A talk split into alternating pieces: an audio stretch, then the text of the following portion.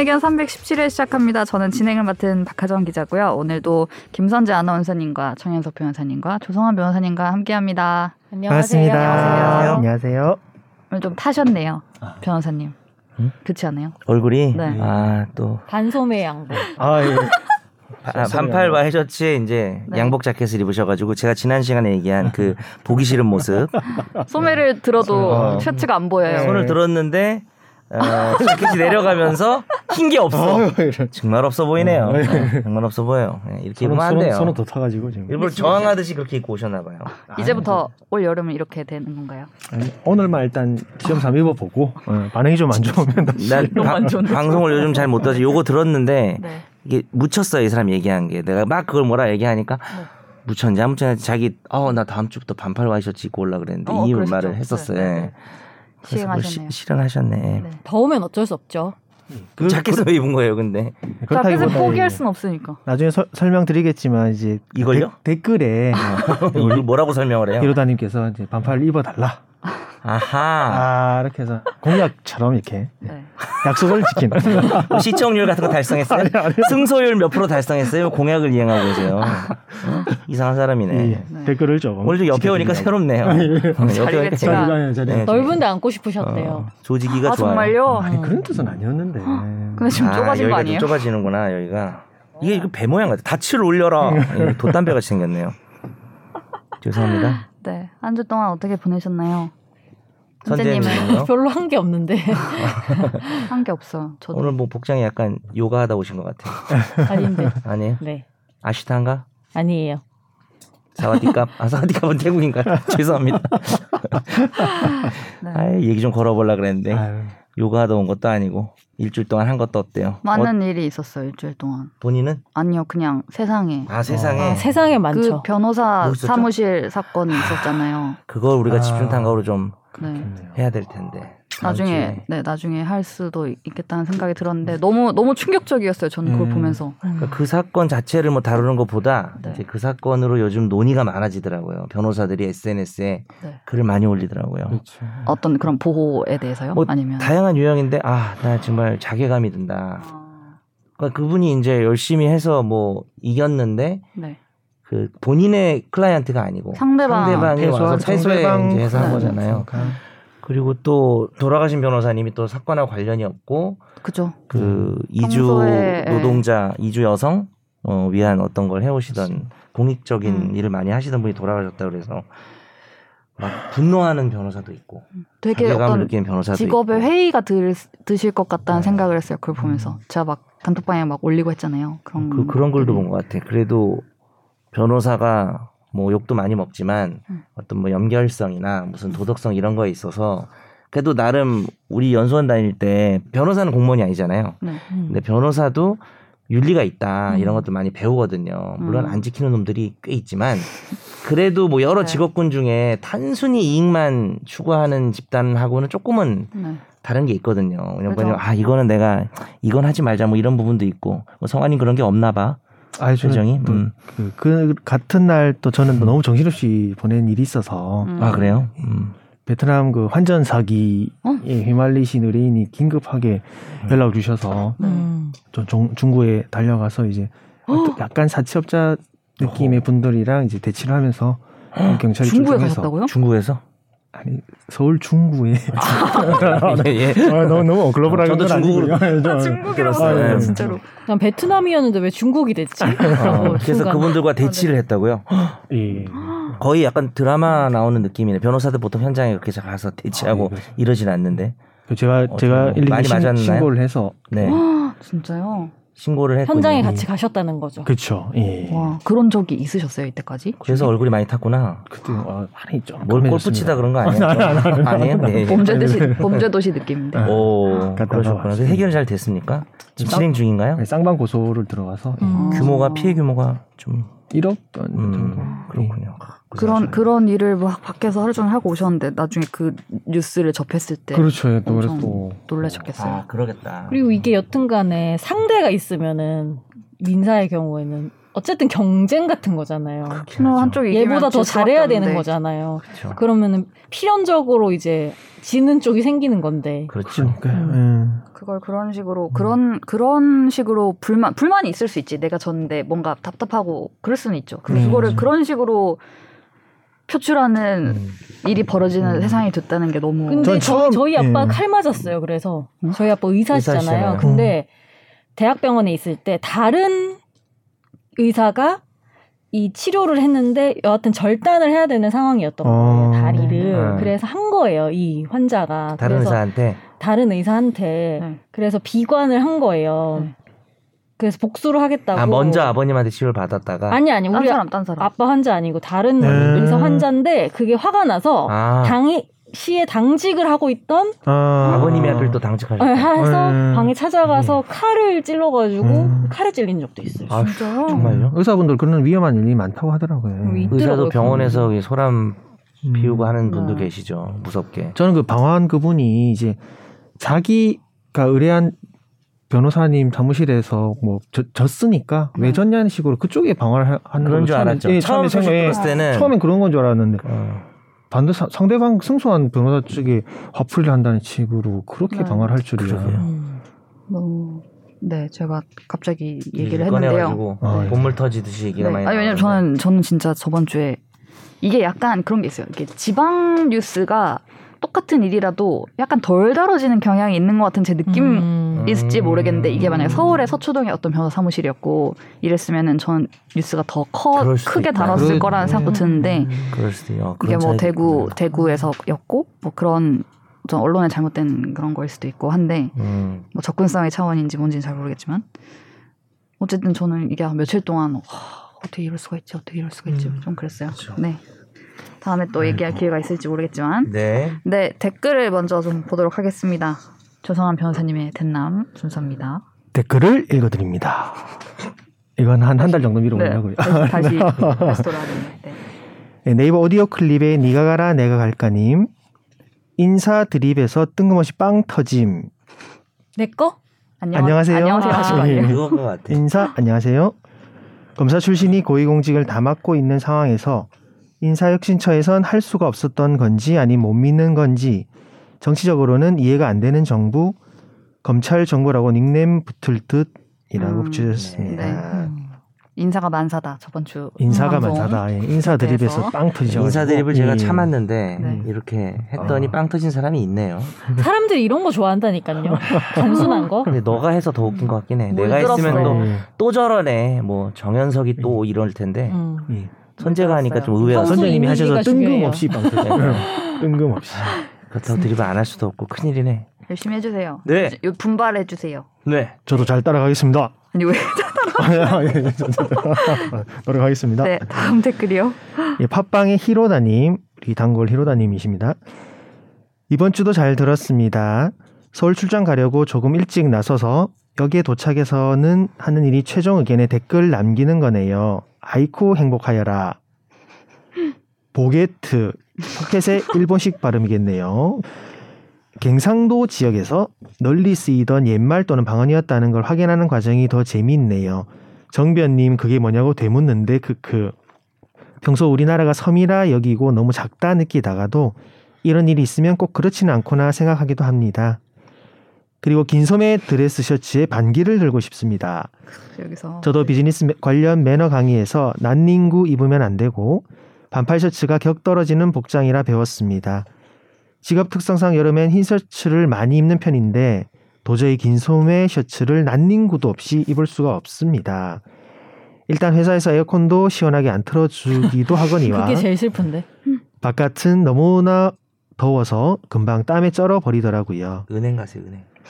게다가 난닝구도 입지 말라니 툭 튀도 걱정되고 크크. 그래서 저는 그냥 복식 무시하고 신사 되기를 포기하면서 내 몸뚱아리 하나 편해지는 걸 택했습니다. 그리고 유럽 등에서는 우리만큼 덥지 않아서 굳이 소매 자를 생각 안 했던 거 아닐까 하는 그런 생각도 했더랍니다. 음. 지들도 우리만큼 더웠으면 민소매 셔츠도 만들어 입었을 놈이다. 놈들이다. 근데 제가 주, 그 지난 지지난 주말에 이태원 이런 동네에 갔었는데 거기에 양복 맞추는 어. 네, 맞춤 양복. 테일러. 음. 테일러 샵 이런 네. 데인데 거기서 어떤 분이 이제 직원인가 봐요. 거기에 나갔다가 이렇게 들어가는 모습 봤는데 진짜 완전 다 갇혀 있고 있는 거 정말 더웠는데 이렇게 막 손수건 같은 거 꽂고 막 금고. 진짜 다 갇혀 더- 있고 계시던데. 응, 진짜 더웠거든요 그날. 아 나도 발목이 오늘 좀 그런 좀 거. 여름에. 덥게 입고 겨울에 춥게 입어야 멋있다고 했어. 요아 음. 그래서 아, 격식이란 게 대체 뭘까? 그래서 이 히로다님의 응원의 힘입어. 마지막은 이건 꼭 마지막 읽어드리고. 싶습니다. 그러니 조 변호사님도 반소매 셔츠 입으십시오. 오늘 입었습니다. 입으셨다는. 예. 이번 주도 잘 들었습니다. 감사합니다. 그 어. 말투 좀 좀 차분하게 해주면 안 돼요? 아, 예. 입으십시오. 다시 한번 해보실래요? 어떻게 읽으셨죠? 입으십시오. 아 진짜. 상냥하시요 아 예 예 예. 입, 아, 변호사님도 그렇게 해주세요. 강하게 해야 되는지 제가요? 네. 예. 전 그런 거 싫어합니다. 알겠습니다. 잘 읽었습니다. 예. 근데 원래 댓글 읽을 때 선재가 읽을 때 아니 뭐 선재가 읽은 것처럼 꼭 이거 한다는 보장은 없지만 좀 줄여서 해야 돼요. 그 줄이죠. 예, 예, 알겠습니다. 예. 너 정독하냐? 정도 예. 네. 저도 좀 줄여보고 혼냈어. 싶었는데 네. 이번 거는 다 읽어드리고 싶어서 그래요. 네, 히로다님이 좋아하실 거예요. 그 밑에 또 히로다님이네요. 네, 짧은 거밖에 없네요. 예. 예. 네. 네, 히로다님 거보다 키드래곤님 걸 먼저 읽어드려야 네. 될것 그러시죠. 같은데요. 네. 예, 키드래곤님 이번 방송 듣고 확신했습니다.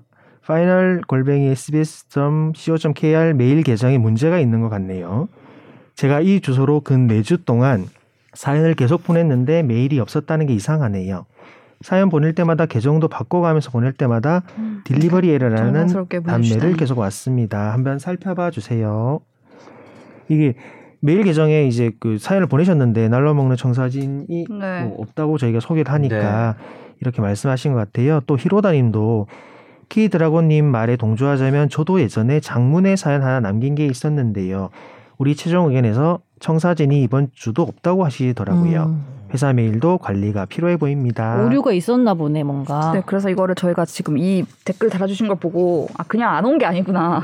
라는 거를 어, 긴급하게 깨닫고 지금 제가 또 보내보고 이렇게 해보니까 진짜 가는 게 있고 안 가는 게 있고 막 이게 케이스마다 음. 달라서 지금 확인을 하고 있는데 그렇구나. 이게 막 구글 이렇게 막 저희가 메일을 토스하고 뭐 다른 이런 이슈들이 좀 있어서 일단은 다른 메일로 지금 받고 있습니다. 혹시 음. 외우고 계신가요? 아니요? 네. 제가 말씀드리면 네. SBS 보이스 뉴스 그러니까 SBS V O I C E 붙여- W S 다 붙여서 다 붙여서 SBS, 보이스, 뉴스. 골뱅이 gmail.com으로 음. 일단 이거 여러 번 임시- 얘기해 줘야 되겠는데. 임시 처방 댓글에도 남겨주세요. 댓글에도 지금 공지가 있죠, 돼 있는데 아, SBS 보이스 뉴스 골뱅이 gmail.com으로 당분간 우리가 보이스 보내주시면- 뉴스였어요 그동안. 네, 음, 그랬나 몰랐네. 봐요. 저도 몰랐는데. 네. 음. 쪽으로 보내주시면 저희가 성심성의껏 또 답을 드리도록 하겠습니다. 네. 댓글 감사드리고요. 감사합니다. 날로봉 청사진이 그래서 없어요. 없네요. 네. 핑계 대긴 좋아졌어요. 많이 보내주셨는데 그 메일 오류로 아마 오늘도 네. 없는 것 같습니다. 네. 보이스 뉴스 며칠 전에 공지 올라갔는데 음. 아직 온 게 없어가지고. 음. 네. 어쨌든 이게 좀 죄송한 일이네요. 네. 청취자분들이 그러니까 이거를 모르고 우리가 계속 그냥 먹었다고 생각하셨겠네. 그러니까 사연을. 보냈는데도 근데 이게 막 delivery failure 이렇게 회신이 계속 돼서 아마 음, 그쪽 보내는 걸잘 포기한 쓰시니까. 아, 분들 보내는 걸 포기하셨을 것 같아요. 아, 이걸 보다가. 에러 메일이 자꾸 네. 뜨니까. 안타까운 SBS 현실? 약간 네 이쪽으로 보내주세요. 다음 어쩌다 마주친 판결.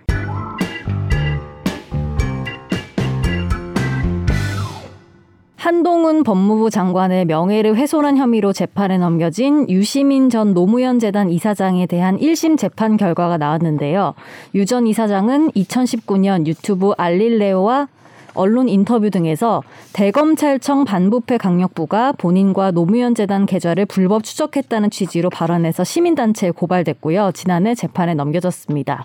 유전 이사장이 언급한 시기에는 한 장관이 대검 반부패 강력 부장을 맡고 있었는데요. 최근 서울 서부지법은 명예훼손 혐의로 기소된 유 전 이사장에게 벌금 500만 원을 선고했습니다. 네, 네. 저희가 이 어쩌다 마주친 판결에서 이 명예훼손에 대한 음. 아주 끝을 보는 시간을 제가 도대체 명예훼손이 뭐냐라는 얘기를 계속해서 음. 그런지 이렇게까지 많이 다루는데도 모르겠어요.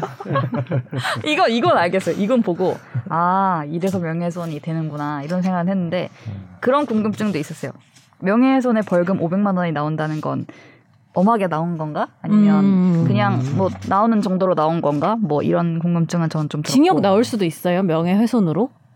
네. 구형이. 구형이 징역 1년이었는데. 뭐 실형이 나오는 것도 있어요, 실제로? 같아요. 어, 매우 드물지만 음. 어. 매우 드물지만 있고 이제 집행유예가 나올 수 있고 근데 이 사건 같은 경우에 이 벌금 500만 원이면 거의 약간 그 국물 아, 어, 그런 명예훼손 했을 정도인 때 거구나. 이제 네. 아주 작은 명예훼손이나 뭐 네. 아주 심각한 거 아니면은 음, 보통 500 정도 하는데 네. 이 사- 보통 보통 평균. 네 평균으로 나온 거죠. 근데 이 음. 사건 같은 경우는 그 유시민 이사장이 저기 뭡니까 사죄 사과문을 작년 네. 연말인가요? 올해 초인가요? 하여튼 뭐 음.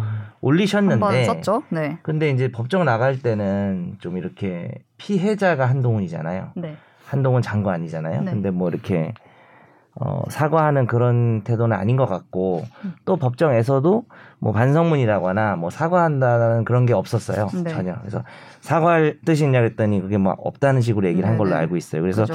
아좀 세게 나올 수도 있지 않을까? 음. 뭐 그런 생각을 좀 했는데 예. 그냥 국룰대로 음. 500만 원이 나온 것 같습니다. 그럼 궁금한 게 사과문을 쓰거나 해놓고 그걸 번복하면은 그것도 다 고려돼요?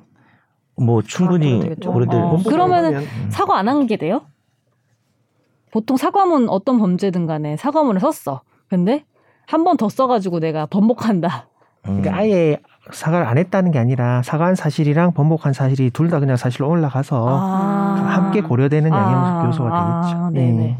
아까 양형 말씀하신 거 뭐예요? 그 변호사님에 대해서 양형 아, 아, 우리가 카톡방에서 아 그 말이 그 예. 말이요? 네. 선고 예. 직전에 이제 어떻게 나올 것 같냐 그렇죠. 예. 저한테 물어봐서 정혜도 변호사님께서 집유가 나올 수도 있다. 네. 근데 뭐 반성문 냈으면은 네. 이제 벌금이다. 벌금이다. 아, 예, 했는데 그래요? 아. 판결문 상으로도 네. 이제 피고인이 비록 피해자 개인에게 한동훈 개인에게 사과를 한 것은 아니나 자신의 잘못을 인정하는 사과문을 게시한 점을 양형의 사유로서 음, 고려를 음. 했군요. 긍정적인 양형 네. 사유로서 고려하셔서 음. 벌금형을 이제 선택하신 음. 것 같아요. 그래서 저를 이거에- 네. 음, 좋게 양형이- 얘기해 주셨지만 사실 뭐 제 제 뜻은 사실 그 법, 법원에 네. 재판부에 반성문을 좀 내고 아. 법정 과정에서 사과를 좀 하고 이러면 이제 네, 그럼 네. 100% 벌금형이다. 음. 근데 이제 그게 아니면 벌금형이거나 세면 집유 이렇게 음. 얘기를 했던 건데 네. 이 유시민 씨가 법정에 뭘 낸 건 아니에요. 네, 네. 그냥, 예전에 홈페이지에 올렸다가 올렸을 거예요 아마. 네. 예, 그때는 근데 이상한 게 좀 그때는 엄청 사과하는 그런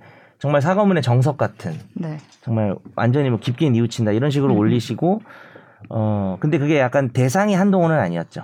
맞아요. 직접 사과한 게건 아니었어요. 그냥 약간 그치. 어떤 약간의 공인 느낌으로 음. 이렇게 올리고 그냥 법정에서는 전혀 음. 뭐 내가 죄가 없지 않냐라는 네. 좀- 그러니까 잘 죄가 없다는 거는 반성하고는 통할 수가 없잖아요. 그렇죠. 죄는 없지만 반성을 할게요. 이건 말이 안 되니까. 아니면 이런 거 아니에요. 그러니까 어. 도의적으로 잘못은 했지만 명예훼손은 아니다 이렇게 얘기하고 싶었던 거 아닐까요? 이 말이었던 근데- 거예요. 명예훼손으로 어. 내가 여기까지 와야 되는지 모르겠다는 어, 취지로 내가 그러니까 음. 미안함은 있는데 명예훼손 정도는 그쵸, 아니지 그쵸. 않냐. 근데 뭐 어쨌든 뭐 그거 맞을 수 있고 근데 법, 음. 법- 재판부 판결문을 보면은 이제 보통 반성을 하거나 사과를 하면 반드시 양형에 나타나게 돼 있는데 음. 그 말이 없더라고요. 음. 그래서 아까 저기 우리 조 변호사님 읽은 것처럼 피해자 개인에게 사과를 안 했다. 하지만 뭐 어쨌든 사과문을 올렸다. 음. 그런 거는 유리하게 작용이 된 것 같고 여기서 뭐 한 가지 짚어볼 거는 세 번의 세 가지 사건이었거든요. 그죠. 그러니까 유튜브에서 알릴레오. 얘기한 거, 19년 라디오에서 얘기한 거 두. 개. 19년 12월에 알릴레오 라이브 방송이 있었고 20년 4월 3일과 20년 7월 며칠이었나 하여튼 4월과 7월에 MBC 김종배 시선 집중, 집중. 거기서 이제 음. 얘기한 게 총 세 건인데 예. 그게 좀 재밌었던 게 가운데 게 무죄가 나왔어요. 그죠. 마지막 네. 거가 유죄가 나왔죠. 다시 음. 맞아요. 근데 이게 보통 이제 명예훼손 할 때 이게 이게 사실은 허위 사실로 거의 판명이 난 거거든요. 그러니까 이제 문제가 됐다는 게 뭐 검찰이 그- 노무현 재단. 계좌를 불법 그러니까 들여다봤다는 그러니까. 사실을 음. 확인했다 이런 식으로 아, 말했었거든요. 내가 그걸 확인했다. 그게 이제 유튜브 방송에서 처음 얘기했던 그러면서 이제 거고. 그게 단순히 검찰이라 그랬으면 사실 범죄가 안 될 수도 있어요. 음, 근데 이제 윤석열 사단이나 아니면은 반부패 부장 네, 어, 한동훈 이름이 나오거든요. 네, 그래서 특정이 되다 보니까 음, 명예훼손이 된 거죠. 우리나라 검찰 썩었어 이렇게 비판한 거 명예훼손이 아니거든요. 음. 음. 그래서 뭐 윤석열과 가까운 검사나 아니면 한동훈 검사 이렇게 특정이 되면서 명예훼손이 된 건데 문제는 이제 허위에 대한 인식이 있었냐가 좀 재밌었던 게 이게 시간 순으로 1, 2, 3번인데 뭐 보통 뭐 처음에는 내가 허위인지 몰랐어. 근데 나중에 내가 허위인 줄 알면서도 2번, 3번을 했으면 2번, 3번이 유죄가 되고 1번이 무죄가 된다는 이래야 되는데 음. 좀 특이하게 가운데 낀게 무죄가 되고 일- 양쪽이 허위를 인식했다고 나왔는데 그 이유가 어, 이걸 한 줄 요약하면은 이제 어, MBC가 어, 유시민 이사장 살렸다. 그 두 번째 거 무죄 만들었다. 왜냐하면 아니, 그러니까 그런 의도가 있었다는 건 아니고 네. 어, 그렇게 오해하실 필요는 없고 그 유시민 이사장이 두 번째 게 무죄가 나온 이유가 MBC 뉴스데스크 보도 때문이에요. MBC 아, 뉴스데스크에서 녹취록 공개하면서 마치 이제 한동훈이 한동훈 장관이 다, 어, 그 당시에 이렇게 이런 부, 부적절한 권력 남용을 한 것 같은 의심을 살 만한 보도를 한 거죠. 근데 사실 음. 그 보도도 잘못된 거죠. 그 이동재 전 기자? 관련 그 네. 내용인 거죠. 근데 이동재 네. 얘기, 기자 얘기만 한 게 아니라 한동훈 장관 얘기를 같이 한 네, 거죠. 네, 네. 그래서 두 번째 명예훼손을 하기 직전에 그런 보도가 있어서 유시민 이사장이 그걸 듣고 믿을 법했다. 음. 어, 잠깐 믿을 법했다. 근데 말은 되는 게 이제 첫 번째 거는 허위인 줄 알았는데 보도가 그 나름 지상파잖아요. 보도가 나오니까 어 새로운 사실 밝혀졌으니까 어 그럼 진짜인가 보다라고 하고 했다가 그 다음엔 이제 이제 여러 차례 해명이 나오고 어 모든 것이 밝혀지고 뭐 검찰에서도 여러 번 얘기를 했고 근데 또 했다. 음. 그리고 세 번째 건 다시 유죄. 음. 어, 그래서 저는 이게 좀 이 제일 이 사건에서는 주목이 되더라고요 특이하게. 그게 이제 우리가 저번에도 얘기했던 게 이제 사실을 적시, 그러니까 그냥 의견을 평한 게 아니고 사실을 적시하고 뭐 비방의 목적이 있었다. 우리가 비방이 뭐냐 뭐 네, 이런 그렇지. 얘기 했었는데 음. 그럼 이, 이 마지막 거는 비방의 목적이 있었다라고 또 1번, 본 3번 거네요. 다 인정된 거죠. 1번, 예. 3번 음. 다 여기서 제가 지난번에 했던 말이 나와요. 이 판결문에. 뭐나 뭐가 음. 나오냐면 공공의 이익을 위한 거면 비방의 목적 없는 거고 비방의 목적이 있으면 공경이 있을, 수- 수가 없다. 제가 동전의 양면이라 말했잖아요. 어. 뭐가 있었어요? 음. 뭐라고 돼 있 었죠 거기서? 예, 사람을 비방할 목적이란 그 309조 이제 출판물에 의한 명예훼손의 이제 요건으로 들어가 있는 부분인데 공공의 이익을 위한 것과는 행위자의 주관적 의도의 방향에 있어서 서로 상반되는 관계에 있다. 음. 그래서 적시한 사실이 공공의 이익에 관한 때는 특별한 사정이 없는 한 비방의 목적은 부인되고 음. 비방의 목적이 있는 쪽에서는 공공의 이익이 310조가 적용되지 않는다. 같이 갈 수 없다는 네. 거네요. 핵심을 반대 정리하면. 만약에 진짜 한동훈 장관이 그때 그렇게 했으면 그거는 비판을 해야 되잖아요. 네. 공공의 이익인 건 뻔해요. 뭐 예를 들어서 음. 한동훈 장관의 무슨 사생활, 어? 무슨 뭐 이런 문제를 가지고 했으면 네. 그거는 공익이랑 큰 상관이 없잖아요. 그 사람이 뭐 후보자가 됐을 때는 또 모르겠지만. 음. 그래서 공공의 관련이 있는데 1번하고 3번 같은 경우에는 허위였고 허위인 걸 알 수 있었다는 거예요. 그렇죠. 그럼 이거는 공공의 이익은 없는 거고 비방할 목적만 있어서 유죄가 된 거고 2번 같은 경우는 어 진짠가라고 믿을만 해서 진짜라고 믿을만 하면 공공의 이익이 있는 게 되고 그 비방의 목적 없는 게 되거든요. 그래서 뭐 그런 음. 식으로 해서 네. 구조가 그렇게 된다고 보시면 됩니다. 예. 아직도 잘 모르겠죠? 아니요 이제 알것 아, 같아요. 알것 같아요. 사실을 적시하고 그렇죠. 마치 사실인 것 팩트를 얘기를 하면서 내가 그렇죠. 내, 내 얘기된 내용이 팩트, 어, 그러니까 증명할 수 있는. 거야 되죠. 아 잘생긴 것 같아 뭐 이런 게 아니고 아, 고마워요. 예신데 왜 이렇게 고맙지? 사실을 사실 같은 네. 거를 이제 얘기를 하면서 그 아주 좋은 예시예요. 잘생겼다, 못생겼다는 또 평가거든요. 음. 그죠. 그럼 아 명예훼손인가 못생긴 것 같아 명예훼손 아니죠 아니다 네. 아니고 모욕죄. 모욕 맞아요. 모욕죄. 선제 얘기한 것처럼 모욕이 될수 어, 것 네. 그리고. 이런 내가 거. 허위라는 것도 좀 알, 알면서도 남을 비방할 목적으로 그쵸. 그러는 거야 그 명예훼손이 되는 거죠 반말을 해. 하여튼 어쨌든 거의 맞고요. 거기에 이제 공공이익만 집어넣으시면 됩니다. 공공이익. 공공이익을 위한 거면은 어, 무죄가 나올 수 이제 있습니다. 명예훼손 졸업하셔도 되겠다 이제. 네. 네. 네 다음 집중 탐구로 넘어갈게요 집중 탐구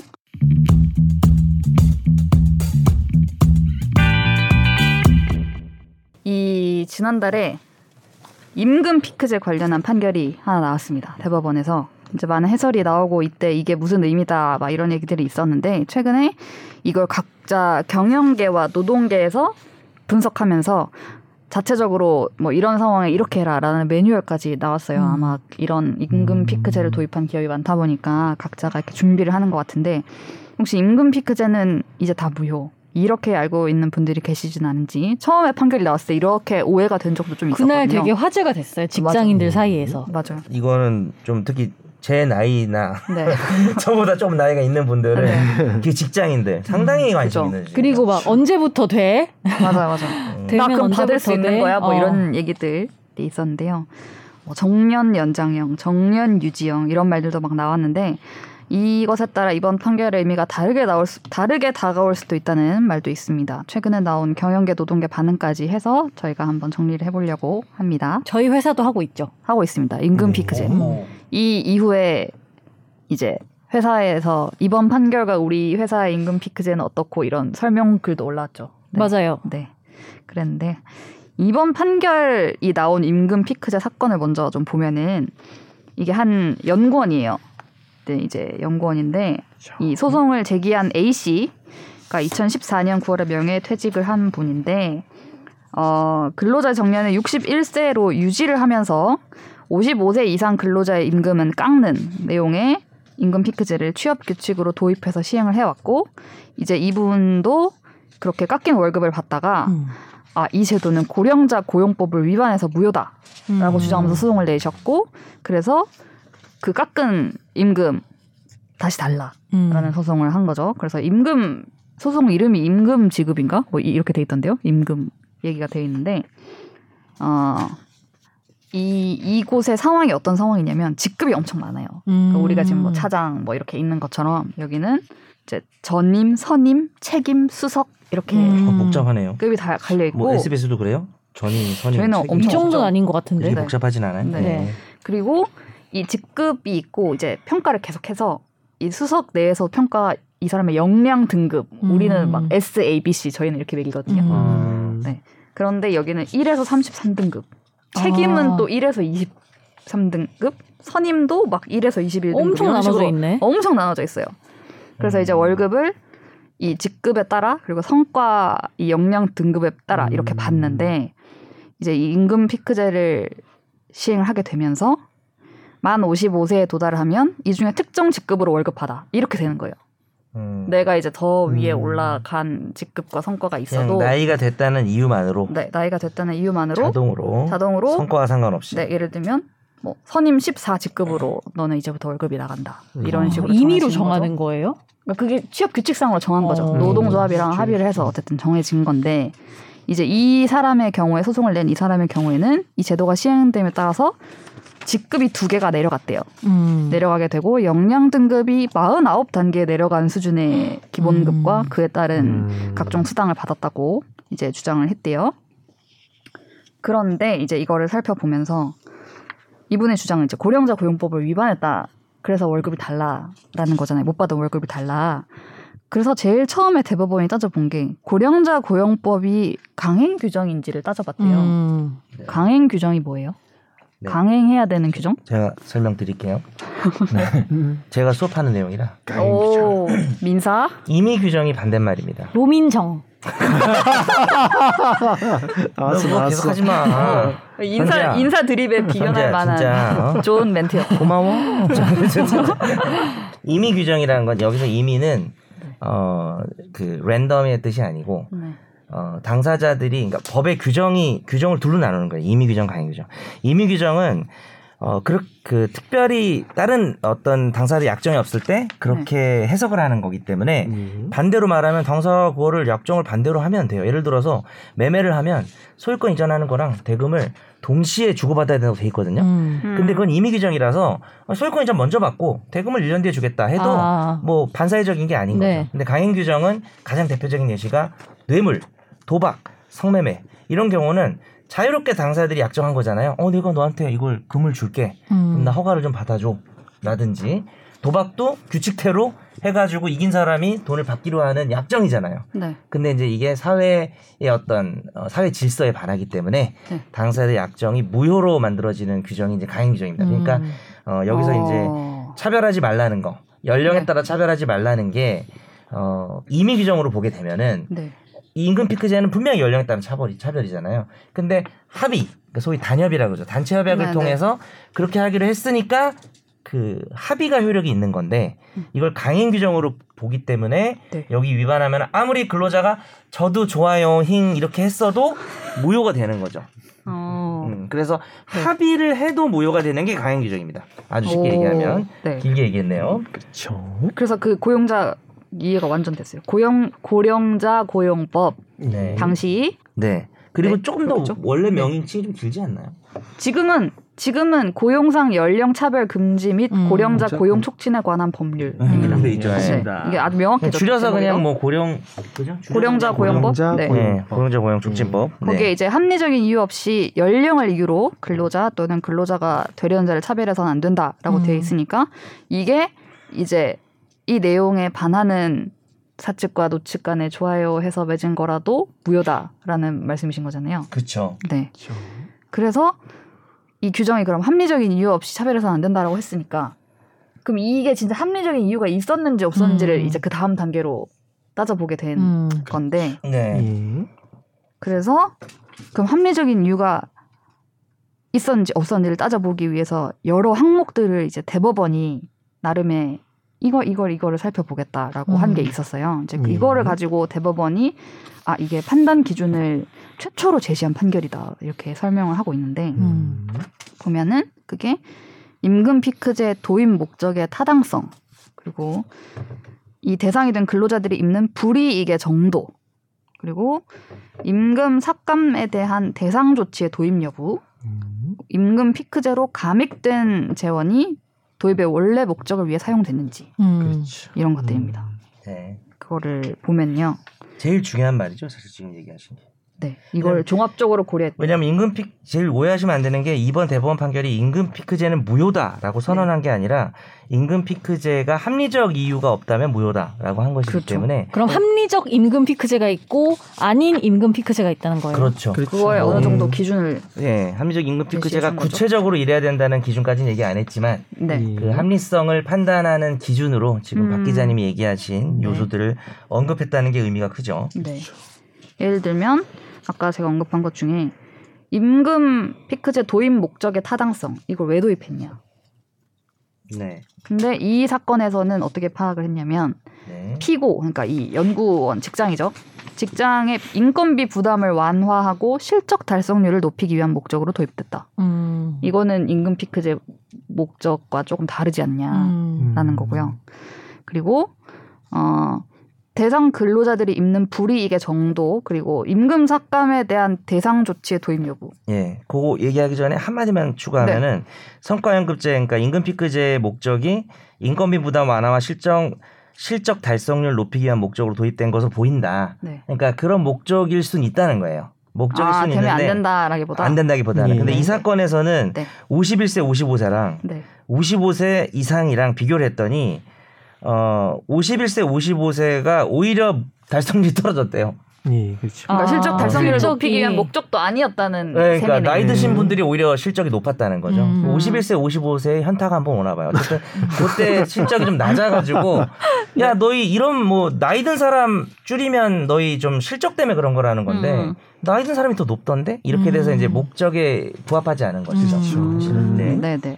그리고 어 아까 이제 대상 조치의 도입 여부와 적정성이 있었는데 이, 이 그러니까 월급이 떨어지는 조치가 있었던 거죠. 이, 예. 네, 이 그거에 대한 어떤 대상 네. 조치가 음. 네. 네, 필요했던 건데 그 대상 조치 같은 경우는 말이 어렵죠, 그죠? 네. 이 대상이라고 하는 게 대체한 보상이라는 뜻입니다. 음. 그러니까 불이익을 보잖아요. 임금 피크제 네네. 때문에. 그러면은 그거를 대체할 만한 보상이 있어야 되는데 없었고 예를 들면 두 시간 빨리 집에 가게 해준다든가 뭐 이런 것들. 본인에게 가장 필요한 대상 조치는 그건가요? 두 지난주에 많이 시간 생각하던 늦게 퇴근, 두 시간 일찍. 네. 아, 늦, 시간을 좀 출근, 줄이는 늦게 아. 일찍 퇴근. 퇴근. 뭐 양아치 아닌가? 네. 어쨌든 지난주에 어찌나 그 생각이 나던지. 네. 네. 그래서 이제 명예퇴직 제도를 사측에서 얘기했었대요. 예. 네. 근데 명예퇴직은 완전 별개의 느낌이 예, 근데 이분이. 하신 거죠, 결국. 했습니다. 그쵸, 예. 네. 예. 명예퇴직을 해도 뭐 그만큼 정년까지 임금을 다 준다든지 뭐 이런 모르겠는데 그럴 리가 없으니까. 네. 네. 그냥 퇴직 장려니까. 네. 그리고 이, 이, 이 원고 A 씨에게 A 씨가 일을 하던 거 부여된 목표 수준 이런 것도 차이가 있지 않았대요. 그러니까 하던 일을 계속 한 거죠. 음. 그러니까 뭐 그렇죠. 좀덜 내라 뭐 이런 것도 아니었고. 실적을 좀 줄여준다든지 목표를 네. 그것도 아니고 네. 그다음에 불이익이 되게 크셨어요. 이분이 그 성과가 클 때 기준으로는 한 달에 280만 원 차이가 났다던데요. 그리고 맞아요. 적을 때는 90만 원. 그래서 이 정도 93만 원. 어, 그러니까 네, 우리가 그죠. 앞으로 어떻게 될지 모든 기준을 따질지 모르겠지만은 어, 어쨌든 성과에 따라서 93만 원에서 많게는 283만 원까지 월 수익이 차이가 나면 이건 너무 큰 거죠. 심각한. 무조건 100만 원 이상 차이가 난다고 거의 봐야 네. 되는 거니까. 기본급은 완전 많이 줄어들고 음. 성과급을 연동해서 막 맞아요. 계속 가장 높은. 성과를 네. 받았을 때는 비슷하거나 좀 더 받을 수 있는 그런 걸 변동을 했다면 모르겠는데 아, 아예 그렇죠. 제일 좋은 성과를 받아도 의 연봉보다 더 줄어드는 맞아요. 음. 결과라서 음. 예, 그래서 제가 반대로 얘기했네. S 등급이 이제 93만 원 줄어드는 거고 등급이 네. 높으면 예. 등급이 아. 낮으면 이제 284만 원. 네, 아까 네, 저 네. 그대로 말한 것 같아요. 예. 네. 네말 듣고 생각났어. 아, 예. 네. 네. 그래서 대법원의 결론은 원고가 승, 피고가 미지급된 임금을 지급하라. 네. 아, 라는 결론이 나왔습니다. 그리고 이, 이 연구원의 사례가 정년을 원래 61세였어요. 그래서 여기가 그래서 정년을 유지하면서 이제 임금 피크제를 도입해서 이렇게 한 곳이었는데 이런 판결이 나왔잖아요. 네. 그래서 정년 유지형이라고 이제 사람들이 이거 여기를 막 불렀는데 그렇죠.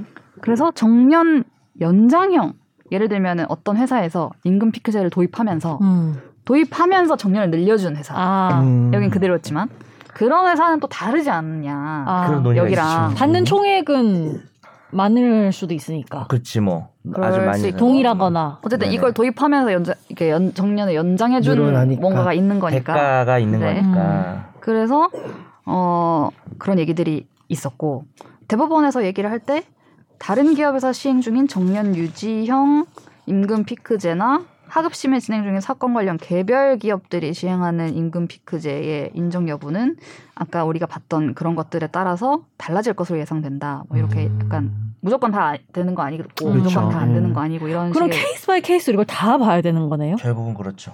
결국은 다만 그렇죠. 지금 말씀드릴 수 있는 거는 정년이 원래 더 낮았다가 이제 법 시행으로 전부 이제 60세로 올라갔어요. 몇 년 전에. 네.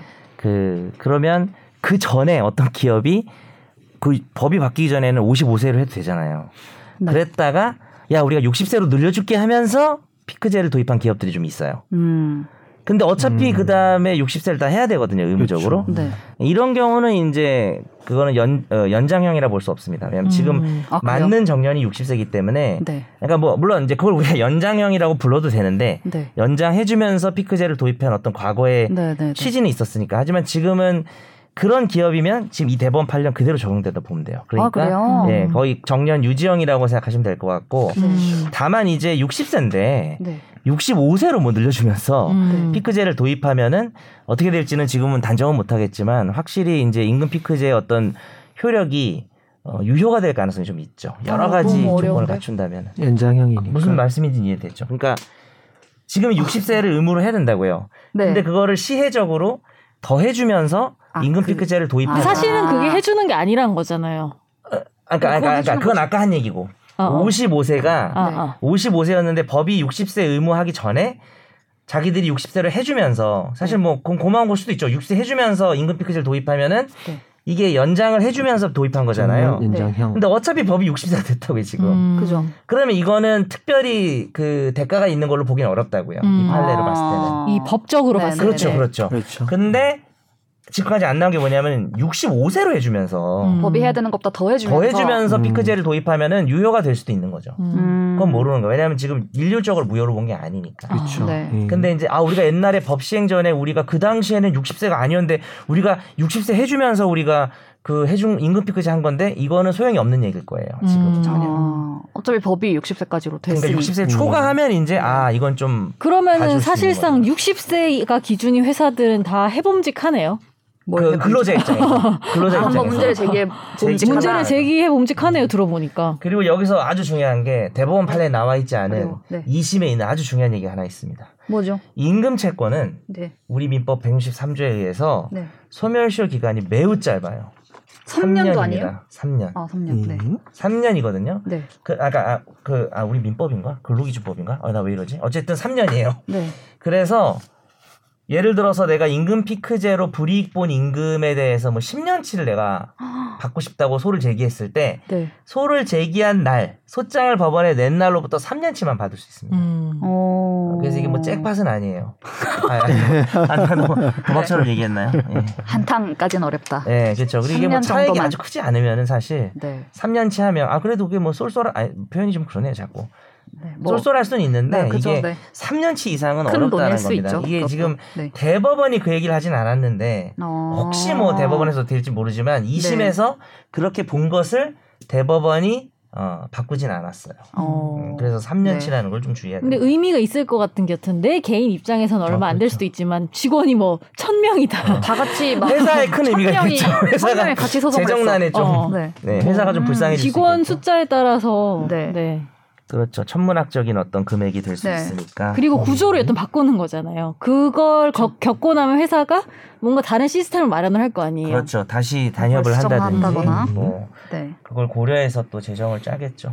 그래서 이 대법원 판결이 나온 뒤에 막 고용부의 입장, 뭐 경제계, 네. 이제 네, 노동계 노동계. 이런 데에서 반응들이 나왔었는데 당시 선거 당일에 전경련 전국 경제인 연합회에서 뭐라고 했냐면 기업 부담을 가중시키고 고용 불안을 불러일으킬 것으로 우려된다. 그리고 뭐 그런 면이 있죠. 네. 그렇죠. 그리고 뭐 음. 고령자의 고용 안정이나 청년 일자리 기회 확대 등 이 임금 피크제가 주는 순기능이 효과적으로 발휘될 수 있게 좀 신중한 해석이 이루어지길 바란다 이런 얘기를 했어요. 갑자기 청년 일자리 기회 확대를 걱정해 주시는 네. 우리 사실 임금 피크제 도입 목적 중에 하나가 될 수 있는 거잖아요. 이게 맞죠. 청년 일자리 기회 확대라는 게. 좀 네. 약간 우리 같이 나이 있는 사람 아, 넌안 미안해 너까지는 아유, 아, 니 저도- 저도 나이 있는 사람 좀 있지요. 서럽지만 나이 든 사람 나가고 아, 젊은이들 예, 좀. 많이 네. 취업하자. 이것도 좀 난 서러운데. 네, 오래 다녀야죠. 네. 근데 못 그날 그래서. 그 아까 말씀하셨던 그 나이와 네. 가까운 네. 분들이랑 얘기할 수 있는 기회가 있었는데 어. 그분들은 뭐 어땠어요? 구체적인 건 모르고 이런 얘기를 하시더라고요. 돈을 조금 덜 받고 일을 아예 안 하는 게 낫냐? 어. 아니면 더 많이 받고 일을 많이 하는 게 낫냐? 그쯤 돼서 어. 그러니까 업무량이 늘어나. 업무량으로 봤을 때 사바사 그래서 그죠. 그런 얘기를 막 하시더라고요. 주로 뭐라고 하시는 거예요? 사바사던가요? 나가는 그날까지 일하고 나가는 게 낫다라고 얘기를 하시더라고요. 어. 음. 그러니까 왜냐면 여튼간에 돈을 받는 입장에서 아무것도 안 하면서 돈을 받는 느낌 자체가 오히려 불편하다 자기는. 아, 저는 아주 편할 것 같은데요. 아, 죄송합니다. 사람 by 사람 정말. 그렇군요. 네. 한두 시간만 집에 빨리 보내주면. 속이 아주 편할 것 같은데. 왜냐면 여튼 그, 그 시간을 보내긴 해야 되는 거니까 음. 그분들은 그래서 어, 일하고 싶다고 거 얘기하시더라고요. 회사에서 내가 쓸모없는 사람 취급받는 것 같은 그런 음. 건또또 그럴 수 있으니. 또 그, 그리고 나서 이제 지난주쯤에 경영자 총협회도 그렇고 한국 노총도 그렇고 음. 향후 대응 방향을 각자 내부적으로 배포를 했어요. 음. 그러면서 저는 이 말이 되게 뭐, 무슨 말이야 했는데 경영자 총협회에서 뭐라고 했냐면 정년 연장형 임금 피크제는 원칙적으로 이 고령자 고용법상의 연령 차별에 해당하지 않는다. 음. 당연히 돼야 되는 그렇죠. 거다 이렇게 네. 주장하겠죠. 네. 음.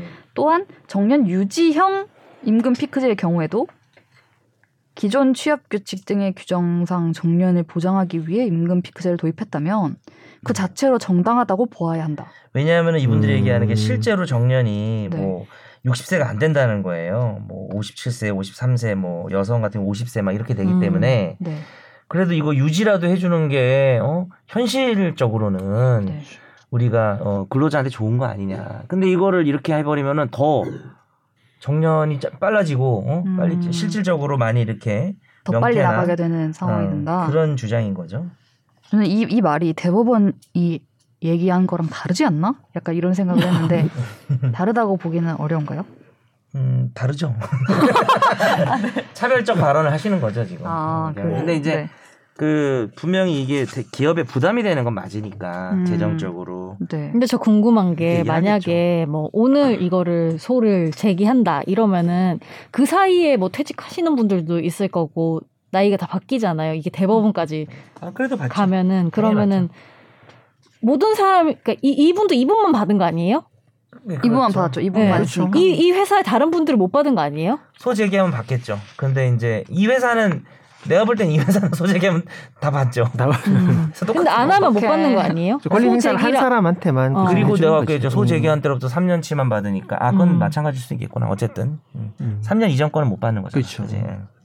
아까 말씀하신 거 선멸 씨 소멸 그러니까 시효 여하튼 간에 소를 제기해야 받을 수 있는 거죠, 이거는. 현재로서. 그렇죠. 네.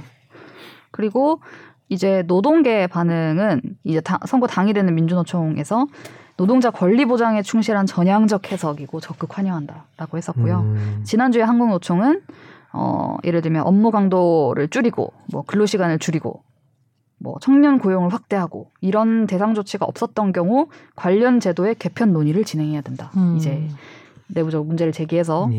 임금 피크제를 제대로 이렇게 해야 된다. 그리고 이런 기준은 정년 유지형과 정년 연장형에 모두 적용될 수 있다라고 음. 얘기를 했어요. 그러니까 아까 박 기자님 얘기하신 네 가지 기준은 사실 유지형에는 뭐 적용이 안, 뭐 연장형 적용 안 된다 이럴 순 없고 네, 적용이 되는데 네, 다만 덧붙이면 제 생각을 네, 정년 연장형이면 그게 또 60세 초과하는 네. 연장형이면 확실히 유효 가능성이 높죠.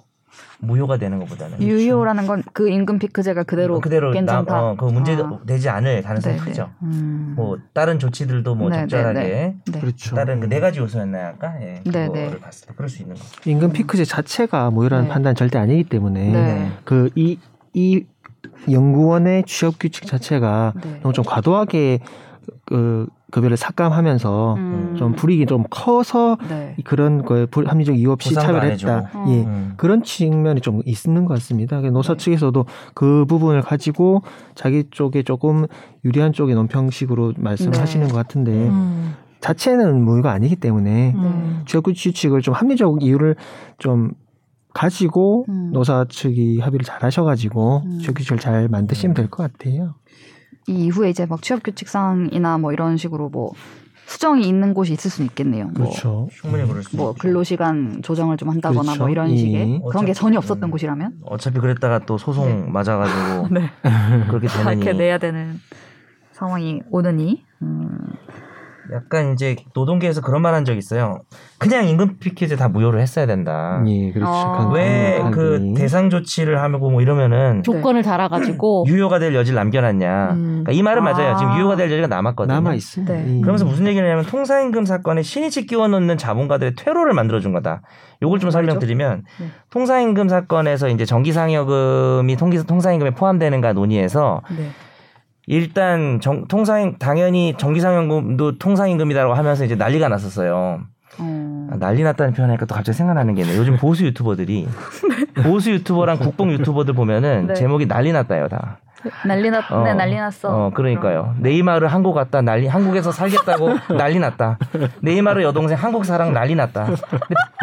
내용을 보면 난리가 별로 안 났어.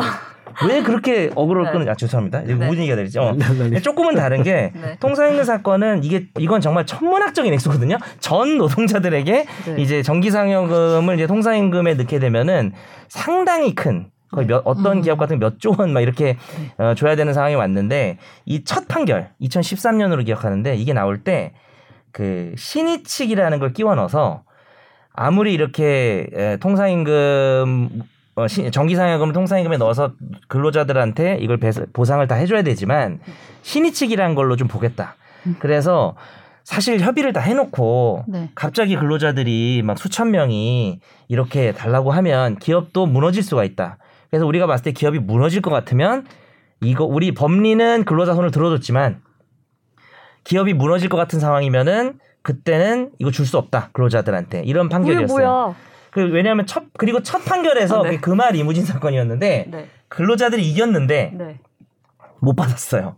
아, 신의칙 그 때문에. 여건이 그래서. 네. 어. 그래서 이제 기업들이 그때 뭐라 그랬냐면은 이제 신의칙을 이용하면 네. 신의 성실의 원칙이라는 법리를 이용하면 이거 정기상여금 이거 통상임금으로 안 줘도 돼. 라는 음. 얘기가 있었는데 그 이후에는 다 깨졌어요. 그러니까 그게 음. 제 생각에는 첫 변화잖아요. 다 처음 변화고 거는- 엄청난 금액이었거든요. 네. 그래서 우리가 처음으로 인정하는 거니까 네. 야 기업들 너희도 몰랐지? 음. 어, 너무 많이 놀랐죠. 아. 이러면서 좀 통제를 한 거예요. 근데 그 다음부터는 정, 노- 근로자들 계속 이기고 있거든요. 거의 열에 한 아홉은 이기고 있어요. 아, 이 신식이 적용되지 않, 안 해요. 그쵸, 않처럼, 맞아요. 맞습니다. 않는 것처럼. 그래서 아. 이 노동계가 얘기한 것처럼 이 사건을 비교하는 건 전 좀 옳지 않은 것 같고 아. 임금 피크제는 그냥 케바케예요. 맞습니다. 지금 상황 봐서 이게 뭐 어, 예. 그게 엄청난 음. 신의칙으로 제한하는 게 아니고 신의칙이 뭐냐면 법에서는 할 말 없지만 야 이건 좀 봐주자 이럴 때 이건 좀 심한 것 같다 이런 거예요. 이 사, 도리상, 네, 인간의 그러니까 도리적인. 달리. 말하면 법으로 안 되는 결론을 내려고 할 때 하는 게 신의칙이거든요. 근데 이 임금 피크제는 신의칙이 언급되지는 않았어요. 네. 그냥 아주 과학적으로 아까 박 기자님이 얘기한 여러 가지 요소로 우리가 보겠다고 했으니까 네. 어, 사건에 맞게 법원이 판결하지 않을까라고 음. 생각을 합니다. 케바케. 네, 그러니까 앞으로 많은 케이스들이 생길 것 같은데 일단 맞아, 이 맞아. 회사부터 몇 명은 할 것 같고 이 회사는 난리 났다 난리 어. 났어. 이 회사는 보수 100% 유튜버 정현석입니다. 이 회사는 지금 퇴직하신 분들도 사실 다 할 수 있는 거잖아요. 그렇죠. 이분의 동료들은 음. 할수 있는 거 아니에요. 그렇죠. 이거는 네. 거의 선례도 다 될. 가능성이 높죠. 음. 예. 그리고 다른 회사도 이거 보고 하는 사람들 많을 것 비슷한 같은데. 제도면 음. 시스템이면 음. 다 이기겠죠 근로자들이. 음. 그럴 것 같습니다. 난리 났네. 저만 해도 정말 저는 말등에 불이 떨어졌죠. 이제 네. 취업 규칙 바꾸려고 지금. 아 저, 저만 해도 뭐. 아 아니 저 제가 그런 어. 걸 진짜 그냥 주면 받고 약간 이런 스타일이에요. 그러니까 뭐 상여가 언제 들어오는지 그냥 주면 주면 못안 하는. 주면 받, 음. 받고 그냥 이렇게 하는데 음. 제가 이걸 찾아봤다니까요. 음. 우리 회사 임금 피크제 이번에 하면서 네. 어떻게 돼 있어요 SBS는? 아, 어떻게 설명을 못 하겠네. 61세였던 것 같은데 저희 회사 아 61세부터 피크제가 적용됩니까? 61세가 정년 아 정, 정- 정년이고 60세 정년 아니에요? 네, 잘 모르겠어요. 두 분 일단 좀 아직 아직 많은 네. 시간이 남으신 것 같아요. 봤는데. 60세인 것 같은데 정년? 음. 어, 네. 그리고 피크제가 몇 살부터예요? 몇 몇 살? 너무 애기처럼 얘기하네. 55세 정도 되나요? SBS? 외우겠어요. 아니 뭐 사실 뭐 네. 본인 먼 얘기니까 네. 예, 또 중간에 뭐 KBS로 옮길 수도 있고 하니까 뭐 지금 생각할 건 아니죠. 사장님 제 뜻은 아닙니다. 아, 네네. 아, 미안합니다. 네. 어, MBC도 있고요. 예. 네. 네. 아무튼 이거를 처음에 저희가 임금 피크제 판- 판결 딱 나오고 나서 할까 하다가 제가 좀 뭐랄까 타이밍을 고려하는 것도 그렇고 뭐 네, 이런저런 정도 지나서 또 이런저런 이유를 나오니까. 들어서 또 반응들이 있어가지고 네. 이번에 좀 다뤄보게 됐습니다. 음. 네, 저의 궁금증도 있었고요. 네. 그래도 알고 있는 거라 모르는 건 차이가 있으니까. 아유, 그럼요. 아, 저도 이것 때문에 공부합니다. 사실 민법만 공부하면 되는데 이 방송 때문에 그나마 이제 유지가 좀 되는 것 같아요. 많이 공부하고 있습니다. 네. 이런 게 있다는 것도 모르면은 돈 못 받는 거 아니에요. 그렇죠. 맞아. 아 그러니까 제가 임금 피크제를 제가 좀 외우고 있진 못하지만 그걸 찾아봤다는 게 정말 음. 저는 이, 이 노동자로서 그리고 그 음. 나이가 도달했을 때 이런 게 있었다라는 걸 기억을 떠올리면서 또 뭔가 알아볼 수도 있으니까. 그렇죠. 전 이제 금세 알아봐야. 저는 이제 직장인은 아니니까. 제가 직장인이면 딱 고민해야 될. 음, 진짜예요. 저 이제 곧 피크제 적용되는 나이니까. 음. 벌써요? 예. 음. 55세부터래잖아요. 그럼 금세죠.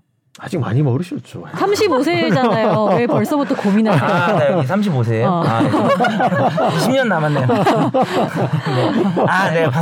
가는 데마다 나이가 달라가지고 여기, 여기 35세구나. 아, 네. 잠깐 다시 고민하셨어요.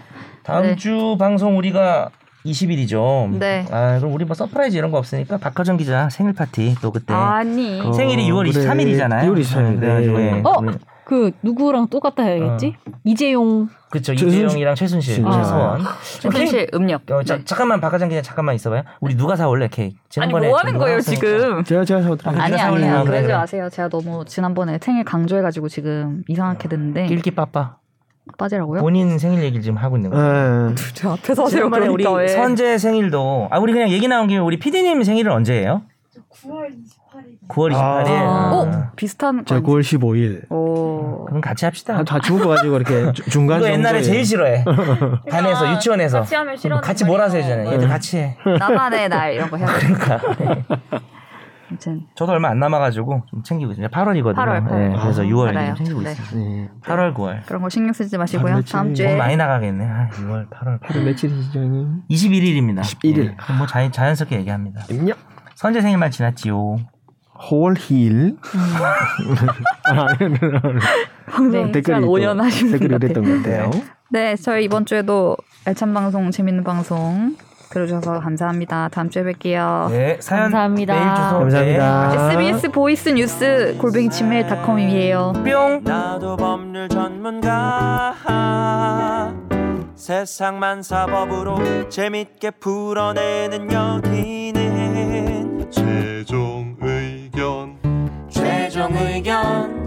최종 의견 최종 의견으로 오세요. 고품격 법률 팟캐스트. 여기는 최종 의견